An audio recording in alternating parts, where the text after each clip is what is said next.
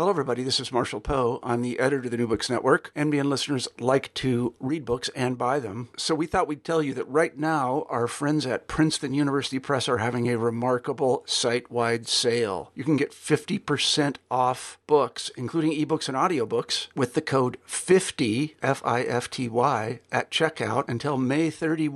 You can save some real money on Princeton University Press books. I encourage you to go there and check it out.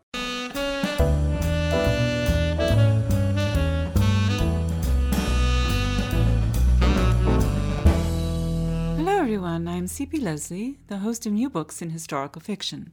Today I'm speaking with Gwen Katz about her debut novel, Among the Red Stars. Although the book is listed as Y A, I'd like to emphasize right off that it will certainly appeal to adults as well. By the time you reach the end of the interview, you will understand why. Participation of women in combat became a hot topic in connection with the twenty-first century wars in Iraq and Afghanistan. But it is generally less well known that even in World War Two, some women performed more than supporting roles. Most notably, the Soviet Union formed three all-female units of fighter pilots and bombardiers, some of whom flew nightly missions against the Nazi invaders.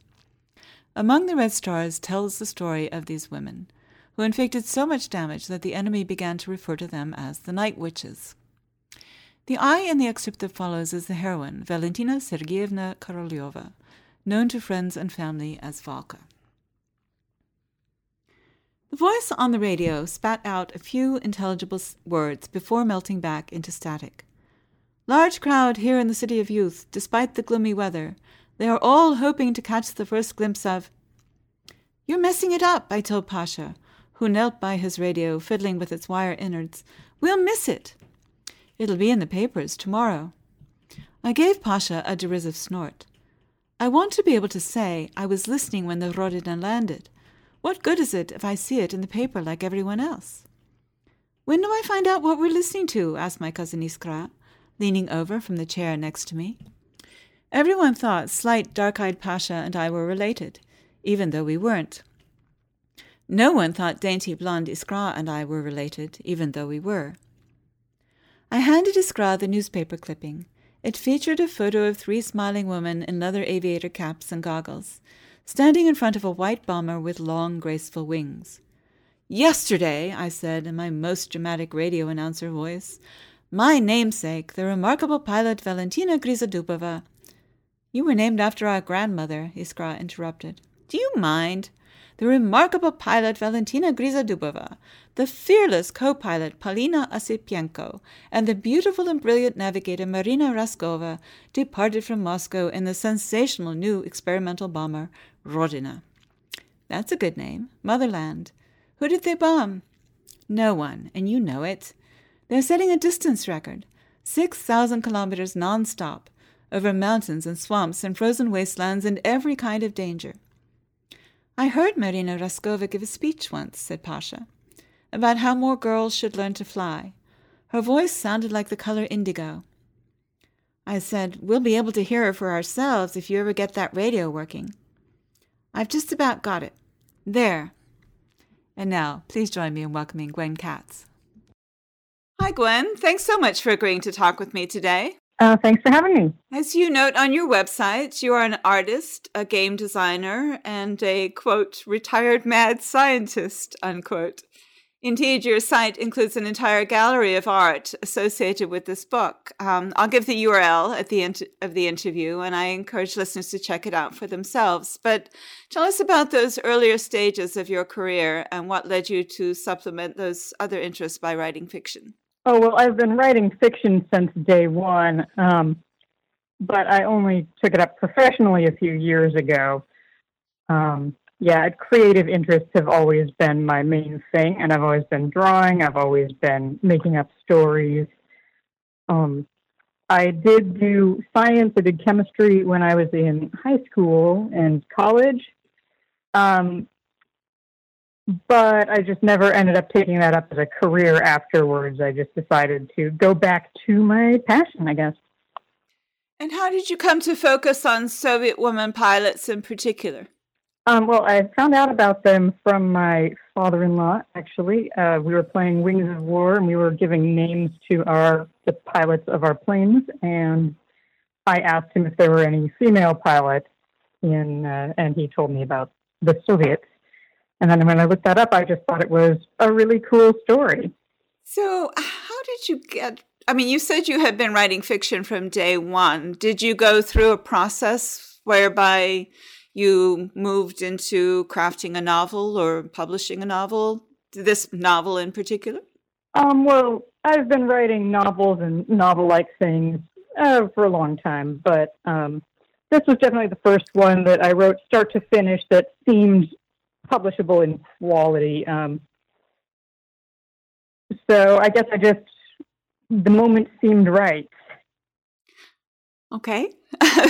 Somewhere in my office, together with about nine thousand other books, uh, so many I tried to dig this one out and couldn't find it. There's a copy of Raina Pennington's Wings, Women, and War, Soviet Airwomen in World War Two Combat. And that was my introduction to the, the female pilots in World War Two uh, in the Red Army. And so I realized, even when I was starting to read it, that there were many historical characters in your story, in addition to your three leads, whom we'll get to in a minute.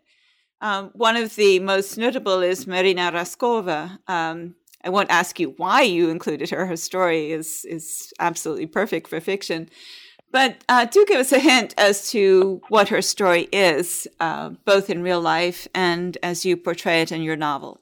Yeah, as I started researching this topic, I very quickly decided that I didn't want to make up side characters and minor characters to be in this book. I really wanted to write about the real people. And um, Marina Raskova is definitely one of the most fascinating because she was one of these early uh, daredevil airwomen of the nineteen thirties, like Amelia Earhart. She uh, was an air navigator, and she participated in this long-distance flight from Moscow to the Far East, during which they were forced to crash land, and she had to bail out of the aircraft and ended up lost in Siberia for several days. And that's a really great, you know, things like that are just, that you just write themselves into a story, right? So what is your impression of her as a person, a character? Uh, she was actually a really hard character to write because when you read uh, other people talking about her, everyone loved her. And it's really hard to write fictional characters that are just universally beloved, right? It's hard to give them complexity.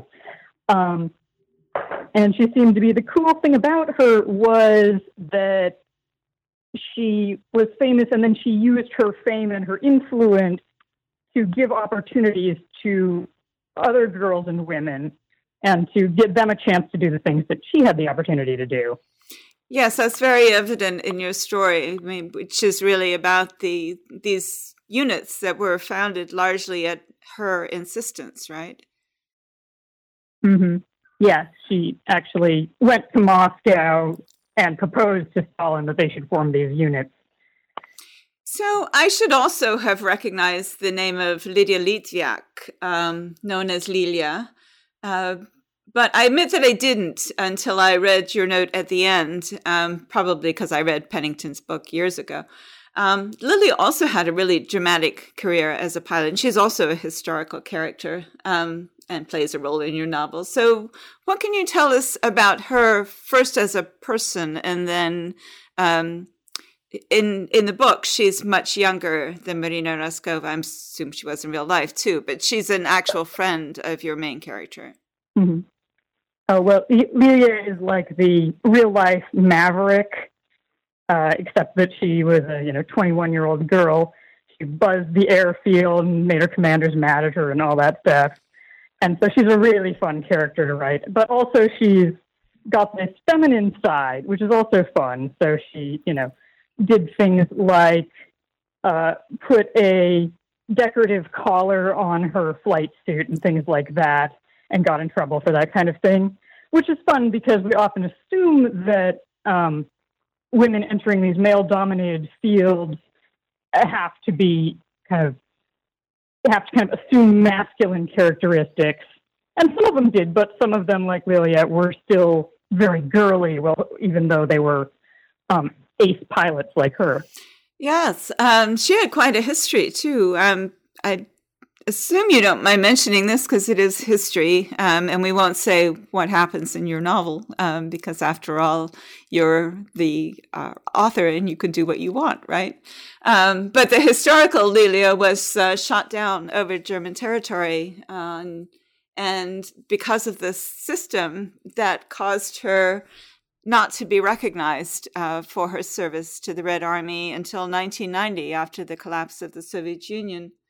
So could you tell our, I mean, this is a sort of background theme in the novel, um, which we'll get to in even more detail later, but can you talk about that element of her career?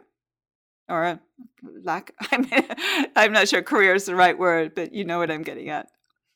Well, the Soviet Union had this policy at the time that there were no prisoners of war, only traitors. Everyone was supposed to fight to the death rather than be captured. And one side effect of that was that if you went missing in action, as opposed to being verifiably killed in action, you were assumed to have defected and you were treated as a traitor. And so that's what happened to Lilia. Um, and in fact, her father had also been purged by the Soviets. And so that was a very uh, traumatic, you know, thing for her. And so this ends up uh, being discussed in my novel. She talks about this being her greatest fear is not being killed, but going missing, and then her family having to um, be oppressed as the family of a traitor. So um, this is, as I say, this is part of the background of the, the novel, is this atmosphere of fear, and especially fear of being somehow continue, considered an enemy of the people. Um, and it particularly affects one of your uh, three leading characters, whom we'll talk about in a minute. There are many other historical characters that we could also talk about, uh, Yevdokia Varshanskaya, uh, Tamara Kazarinova, and her sister Milica. Um, and then there are a lot of individual pilots in um, your heroine's orbit, uh, who I hope we will get to bring into the discussion as we're talking. But the main character is uh, Valentina, uh, who is known as Valka. And um, let's talk us to a little bit about her, how, how you developed her, why you decided to focus on her, um and how she fits in this broader picture of the early stages of the female fighting and bombing units. Yeah. Um, one of my first questions when I was researching this book was, where did all these young female pilots come from? Why were there hundreds of, you know, eighteen-year-old girls who knew how to fly airplanes in the Soviet Union? And so the really interesting thing was that um, aviation was this big extracurricular activity for high schoolers at the time. And it was girls and boys, and some of them learned to fly planes as early as fourteen. And so when the war started, there were all these teenagers and young adults who were extremely experienced pilots. And so that's Valka's backstory. She um, she lives in a, like a small industrial town, and they have a flying club, they have an old plane, and her hobby is flying the plane. And so when the war breaks out, that's her big chance to get out of her little backwater town and do something with her skills. So tell us about her as a personality. How do you see her as a person? Oh, she is, she is very much kind of the pilot archetype, where she's brash, she doesn't like rules, she doesn't like following authority figures, and um, she just wants to make something of herself and become famous. And so she's been following the adventures of Marina Raskova. She's been hearing all these stories about these incredible things that um, her hero has been doing, and she wants to go to war and have her own stories um, and do things on, on her own that will become, you know, that she'll be famous for. And so the war ends up being a learning experience for her, where she learns what's different about imagining that versus actually living it. Yeah, she's kind of a hero worship for Raskova, right? Mm-hmm.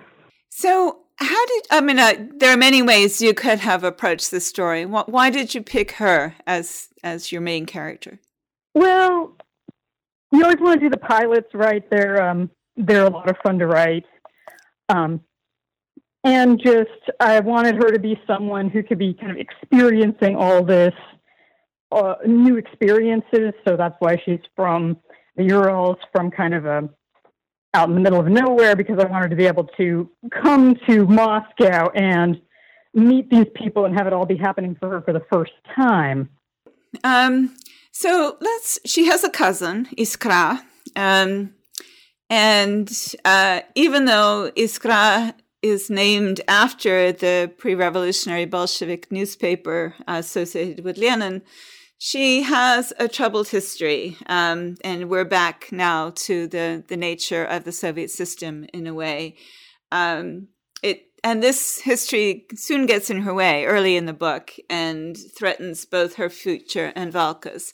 So tell us about her. What is her background? Well, Iskra's parents were involved in the nineteen thirty-seven Soviet census. This was the first census of the Soviet Union, and it was supposed to show that this country was prosperous and growing. Um, but of course, they'd had these big famines and tons of people had died. So the census, the population ended up being much, much lower than it was supposed to be. And Stalin declared that it was, you know, it was wreckers who were deliberately sabotaging the census, and a bunch of people involved got purged. So that's what happened to her parents. And so Iskra has this conflict in her background where her parents were very loyal Soviets, and she's a very loyal Soviet, and yet they were punished even though they hadn't done anything wrong. And so she's kind of living against the background of that and trying to find a way to justify in her mind that what happened to them was somehow uh, justified. And she does it in part by really embracing the very system that has destroyed them, basically. Right. It's it's a kind of interesting psychology. I mean, it's it's not uncommon, but it is. Um, it's as it's as if she thinks that if she just says in you know says enough loyal phrases, um, her, I guess she would consider it past sins, or, you know, except that she's not religious. So it would be something like this, this huge mark against her will somehow be not acknowledged. But she also doesn't really acknowledge what happened. In, in other words, she accepts the state's view of what happened to her parents, that, that they were, at least initially, that they were, in fact, wreckers. Yeah, yeah, well... she's built her whole worldview on this system being a good system and a just system. So as part of that, she somehow has to convince herself that it was okay that her parents were sent to the gulag, and that happened for a good reason. Otherwise, she her whole worldview just collapses. And she doesn't really have many options. I mean, you couldn't really be a, a dissident in Stalin's Russia. Not for very long, in any case. No. So um, Iskra is also uh, a pilot, right? She, w- when she and Valka go to, for their interview, I guess we could call it audition, something like that. Um, they they both go as pilots. Um, so what happens to her? So Iskra ends up being assigned as a navigator, and Um, there were so many qualified pilots who applied to be in these regiments, and um, they had a whole problem with recruiting enough navigators because everyone wanted to be a pilot and everyone wanted to fly a fighter and become an ace, right?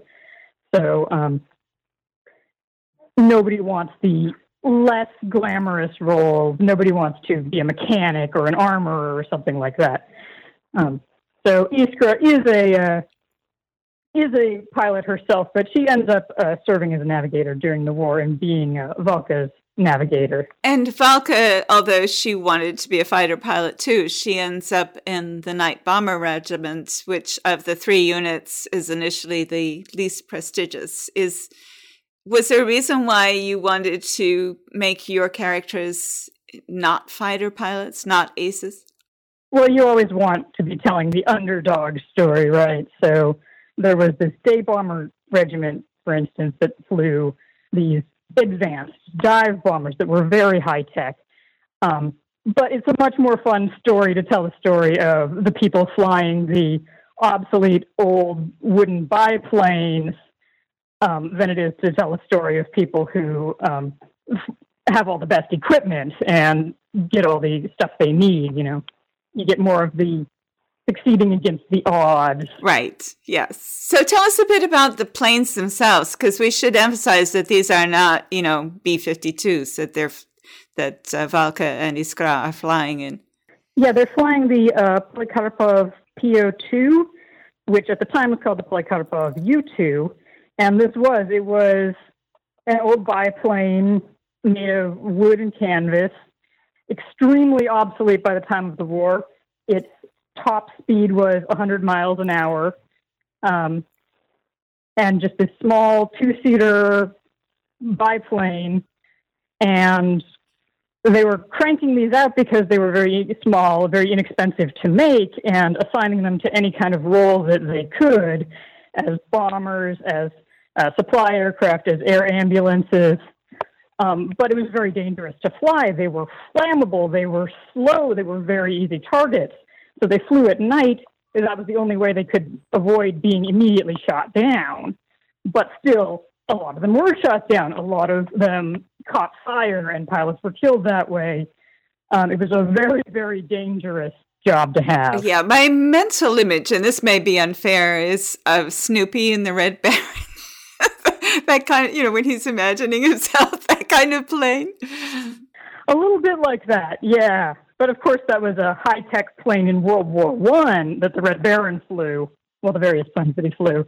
Whereas the same, a similar type of plane by the forties when they had, you know, aluminum fighters, single-wing fighters, um, was very, very old-fashioned. Right. So, but this is in part how Valka gets into the service, right? Because she can fly a plane like that. Well, it was a common trainer is what its main purpose was. So lots of uh, these people who learned to fly in the thirties learned to fly on this plane. But what I'm remembering is that she's accepted in part because she knows what to do when the plane isn't doing what it's supposed to do, you know, that she knows how to fix it or to compensate. Yeah, they've got this old, um, old broken down plane that they fly at her air club. And so she's used to uh, situations where everything goes sideways in the air and she has to figure out what to do. Uh, or the plane stalls out, or something stops working. And so that would have made her a valuable person to have in a regiment that was flying these very, very uh, obsolete aircrafts under such difficult conditions. So let's move to, um, I mentioned you have three leads, and we've talked about two, Valka and her cousin. And the third is Pasha. And as people mentioned, um, as I mentioned in the introduction, Pasha has... Uh, You can hear that he has elements of synesthesia, which is really interesting. Um, but tell us about him. Uh, he is not flying a plane. Um, what is he doing? And where does the synes- synesthesia come from? I can do this. Well, Pasha gets drafted to be a radio operator, and he's only seventeen at the time. And I have this theme I like to explore in my stories. It's about men who go to war and are no good at it, because we, our usual image of soldiers, like in World War Two, are these very brave, very competent uh, soldiers. But the fact is, if you draft everyone between the ages of seventeen and twenty-six, every man, you're going to get lots of people who just are no good at it. You're going to get lots of people who don't have the temperament to kill or to be cool under pressure. And um, these people, you know, it's easy to treat them like they're failures or um, like they're not heroes. But in a way, they're even more heroic because they had to endure under these um, circumstances that they're so, so ill-suited for. I think that's a really interesting observation. I mean, especially given the casualty levels that they had in the Soviet Union um, immediately following the invasion in June nineteen forty-one, because it was totally unexpected. And then, you know, continuing through Stalingrad, yeah, um, they had to. I mean, they were pulling in every um, backwater peasant that they could find. Um, so... Yeah, I mean, but Pasha actually does have skills. They're just not military skills, particularly. He does, yeah. He's good with electronics, which is why he ends up being a radio operator. And he's uh, musical, but that's the kind of skill that doesn't get valued very much when you're on the front. Right, yeah.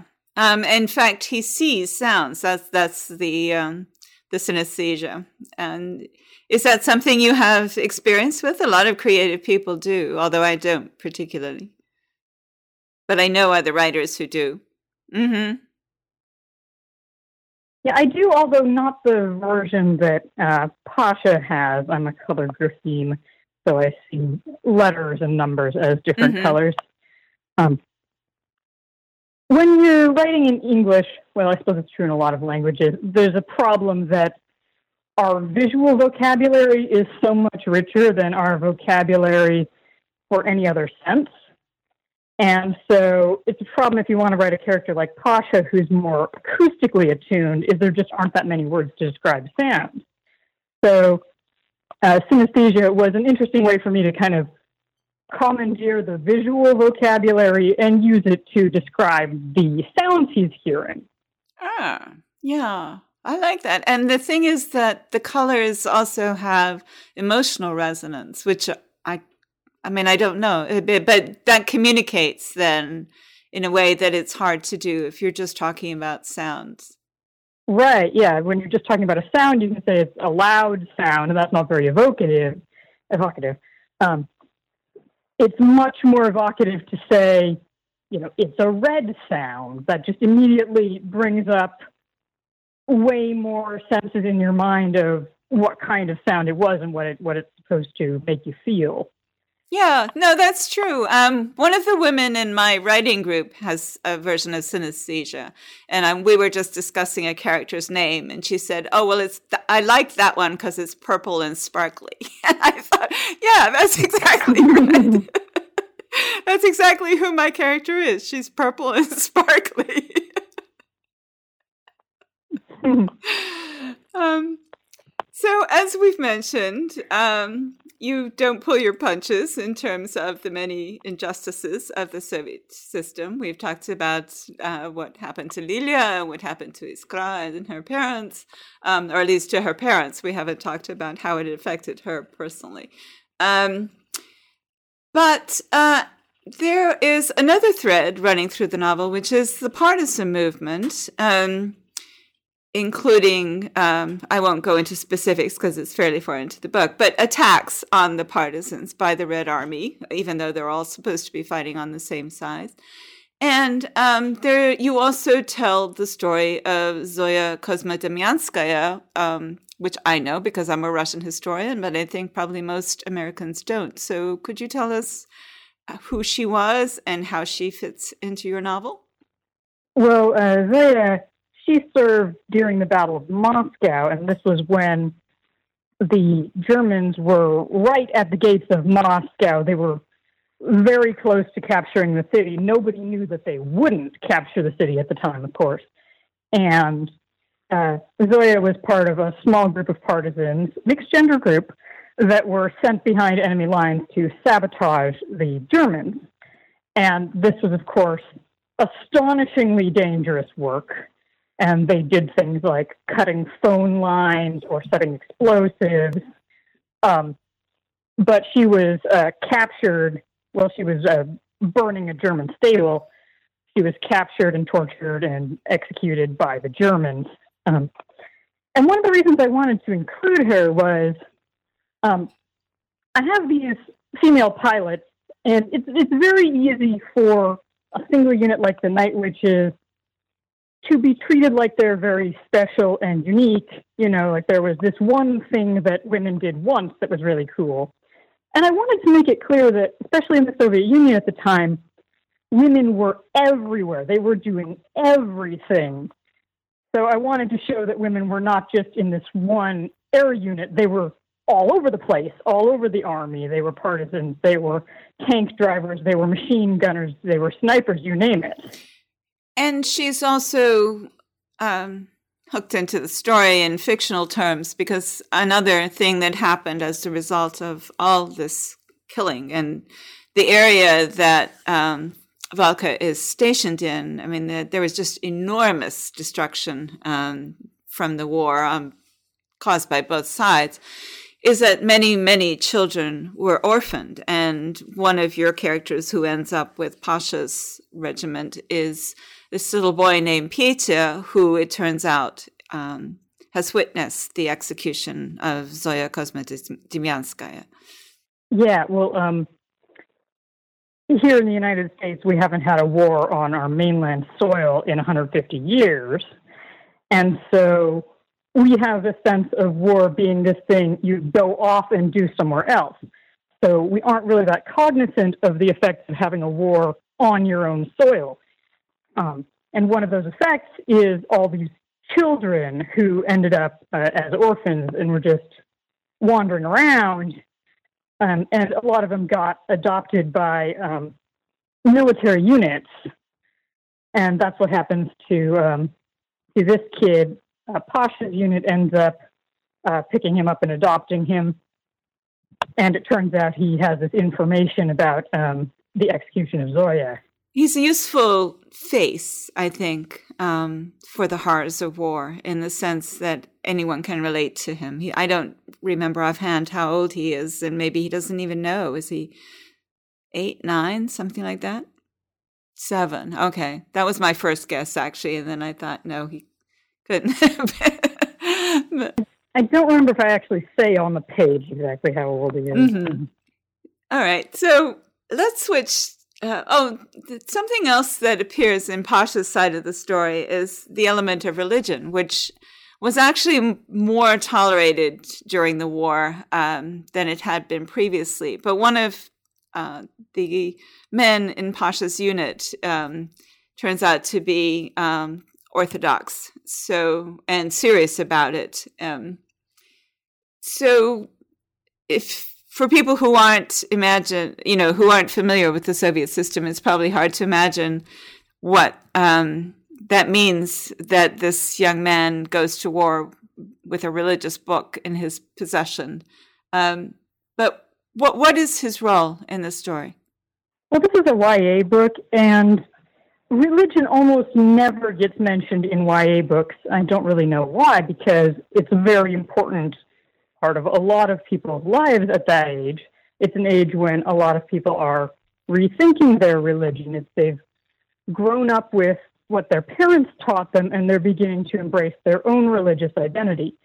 So I think it's a very important aspect to include. And certainly in a place like the Soviet Union, um, religion was very divisive, and so it was officially, um, they were trying to suppress it. So it was, all the seminaries had been closed. You couldn't become a priest anymore. And that's, um, that's this soldier's role, is he wanted to be a priest, but couldn't because it was no longer allowed. So all he's got is this book of religious music that he carries around with him. One of the really charming elements of the book is that, as you mentioned with Lilia, um, despite being fighter pilots and bombardiers and navigators, uh, Aviation Group one twenty-two is also a group of young women who bond over hair and gossip and boys and magazines and all this stuff. Mm-hmm. So could you tell us something about the rest of the group, the, the ones we haven't mentioned, Zhigli and Zhenyushka and other members uh, who befriend Valka, or in some cases don't befriend her? Oh, yeah, I actually... Um... While I was editing this book, you know, I kept being told that I had to reduce the supporting cast. I had to cut them down because there were just too many. Because as I was reading about these girls, um, they were just so endearing, and I loved them so much that I just wanted to include them all. And I had to pare it down to my very favorites, which was really difficult. Um, yeah, so uh, Lilia, we already talked about. She becomes a fighter ace.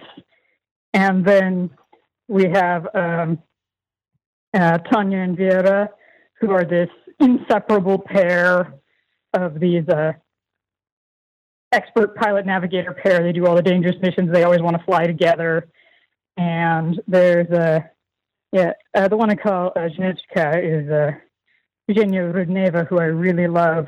She was an astronomy student at the university who got recruited to become a, um, a navigator, and she's um, she's pretty nerdy, which I like.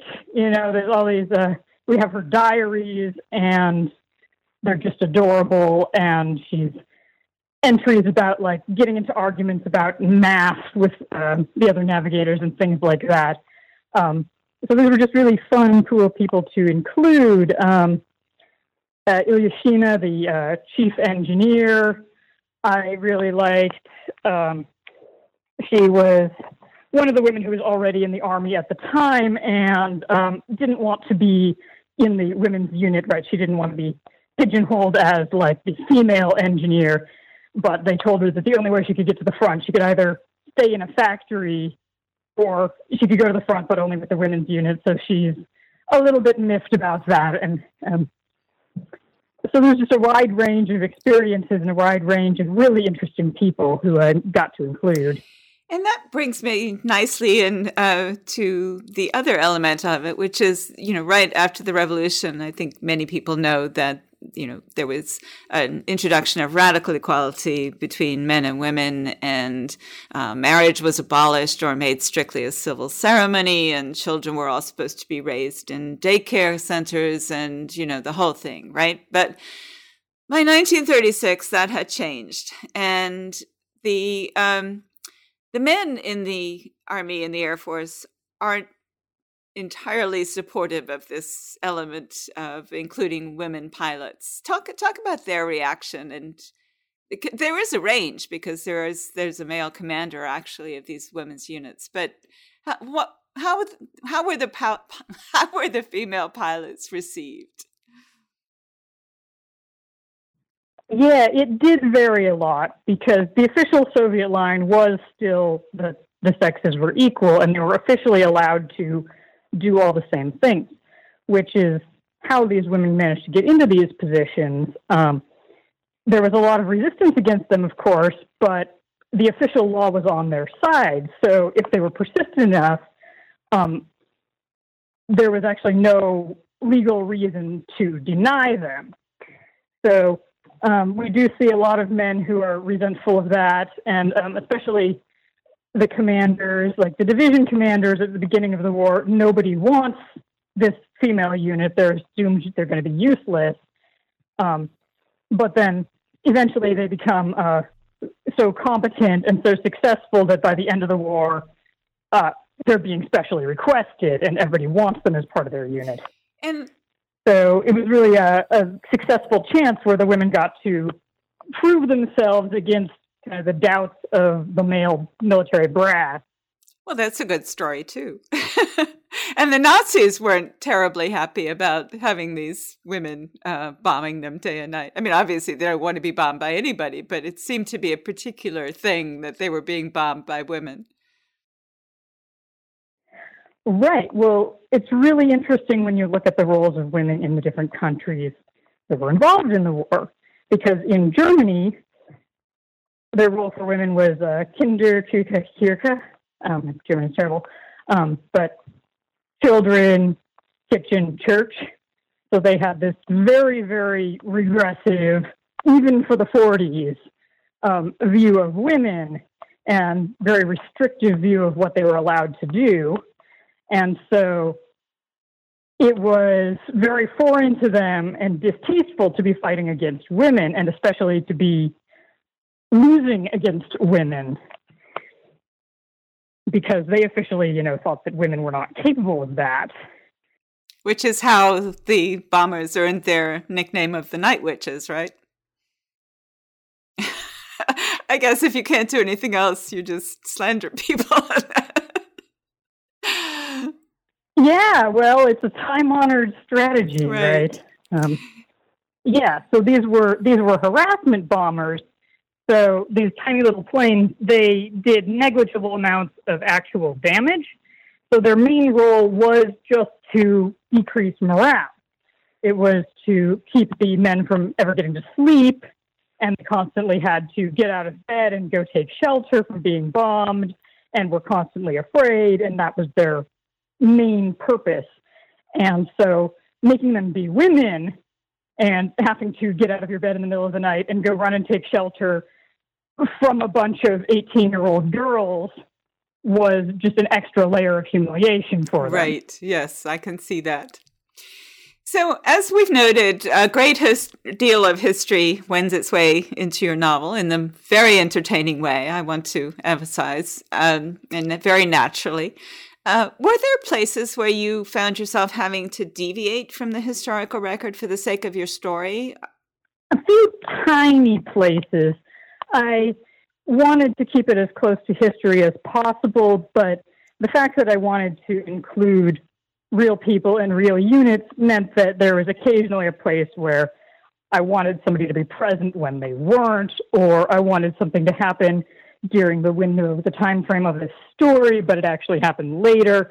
And so occasionally I had to move stuff around. For instance, um, I have the Night Witches being present at Operation Mars, at this big offensive, which they technically weren't actually present for. They were um, down in the Caucasus at the time. Different P O two units did serve there. So hopefully I think it does give an honest impression of what the history was like, um, and all the major events of the war certainly are accurate. But yeah, you shouldn't use it as a as a history book, because there are occasional small things that I moved around and uh, changed dates and changed locations. And that includes the Kazarinova sisters, right? Yes. T- yes, they were present at um, at Aviation Group one twenty-two. They were present when these units were being trained, but then um, Tamara went off to uh, command the fighters, and uh, Milica was assigned to the day bombers, and so the um, night bombers, they were um, never involved with. But I really wanted to include them because they're just um, delightfully controversial figures. There's this whole uh, controversy with the uh, fighter unit that um, Tamara was deliberately trying to make them fail, and possibly deliberately sending pilots into dangerous battles to be killed and all this stuff. We have no way of confirming that, but it's a it's a rumor. And so I thought she made a really fun counterpoint of, Um, as opposed to Marina Raskova, who was an experienced pilot who was using her position to help other girls get into her field. Um, we have the Kazarinovas, who um, were experienced pilots who kind of resented the fact that other girls were getting into their field. They felt like we had to work to even be allowed to serve, and we put in all this hard work, and now these girls are just getting invited. Like, who... Who invited them? Why should they get to have it so easy compared to us? Yeah, they're fun. I mean, antagonists are always fun, let's face it. Mm-hmm. So are there any other favorite elements or characters from your novel that you'd like to mention that we haven't gotten to? Um, oh, gosh, I think we've actually covered a, a lot of the stuff that, um, a lot of the important stuff. Okay. Then let's just move on. Um, what would you like readers to take mm-hmm. away from Among the Red Stars? Well, certainly, especially since I'm writing this book for a young audience, although I hope all ages will enjoy it. Um, certainly the female empowerment aspect is important. I, um, yeah, I love telling people whenever this question comes up of should women be allowed to serve in combat, which has come up, you know, as recently as a few years ago. And it's a controversial thing. Somehow people think that they won't be able to do it, or there'll be some something terrible will happen. And I just love pointing out, no, they already did, and they were very, very successful. So that's part of it. And the other aspect is this book is about heroism and what it means to be a hero, and whether there really is such a thing as a hero, or whether it's just a myth we make up because we need it. And so I'd like people to think about that and think about, you know, when you have a hero with celebrity or someone that you really, really respect, um, thinking about why we do that and whether these people really are what we imagine they are. That's very interesting. That uh, that sounds like a great thing for people to take away. Uh, are you? What about you? Are you working on something else now? Uh, yeah, I'm working on another World War Two book now, um, and this one's uh, set in America, and it's about uh, lesbians in the Women's Army Corps.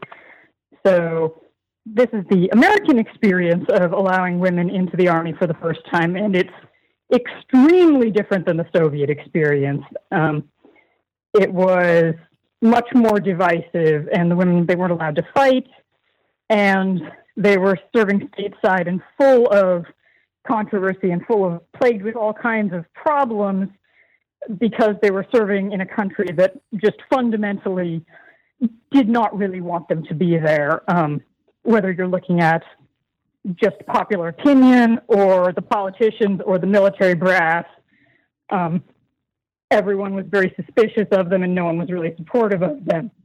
And that was doubly so if you were a um, L G B T person, because at the time that was punishable by court-martial. So we had all these um, women who saw the army as a great opportunity to kind of explore their identity and be with other women and wear a uniform and do this non-traditional, uh, more male-coded role. But at the same time, at any moment, they could be uh, purged and get a dishonorable discharge and be publicly humiliated. And so it was a very um, interesting time.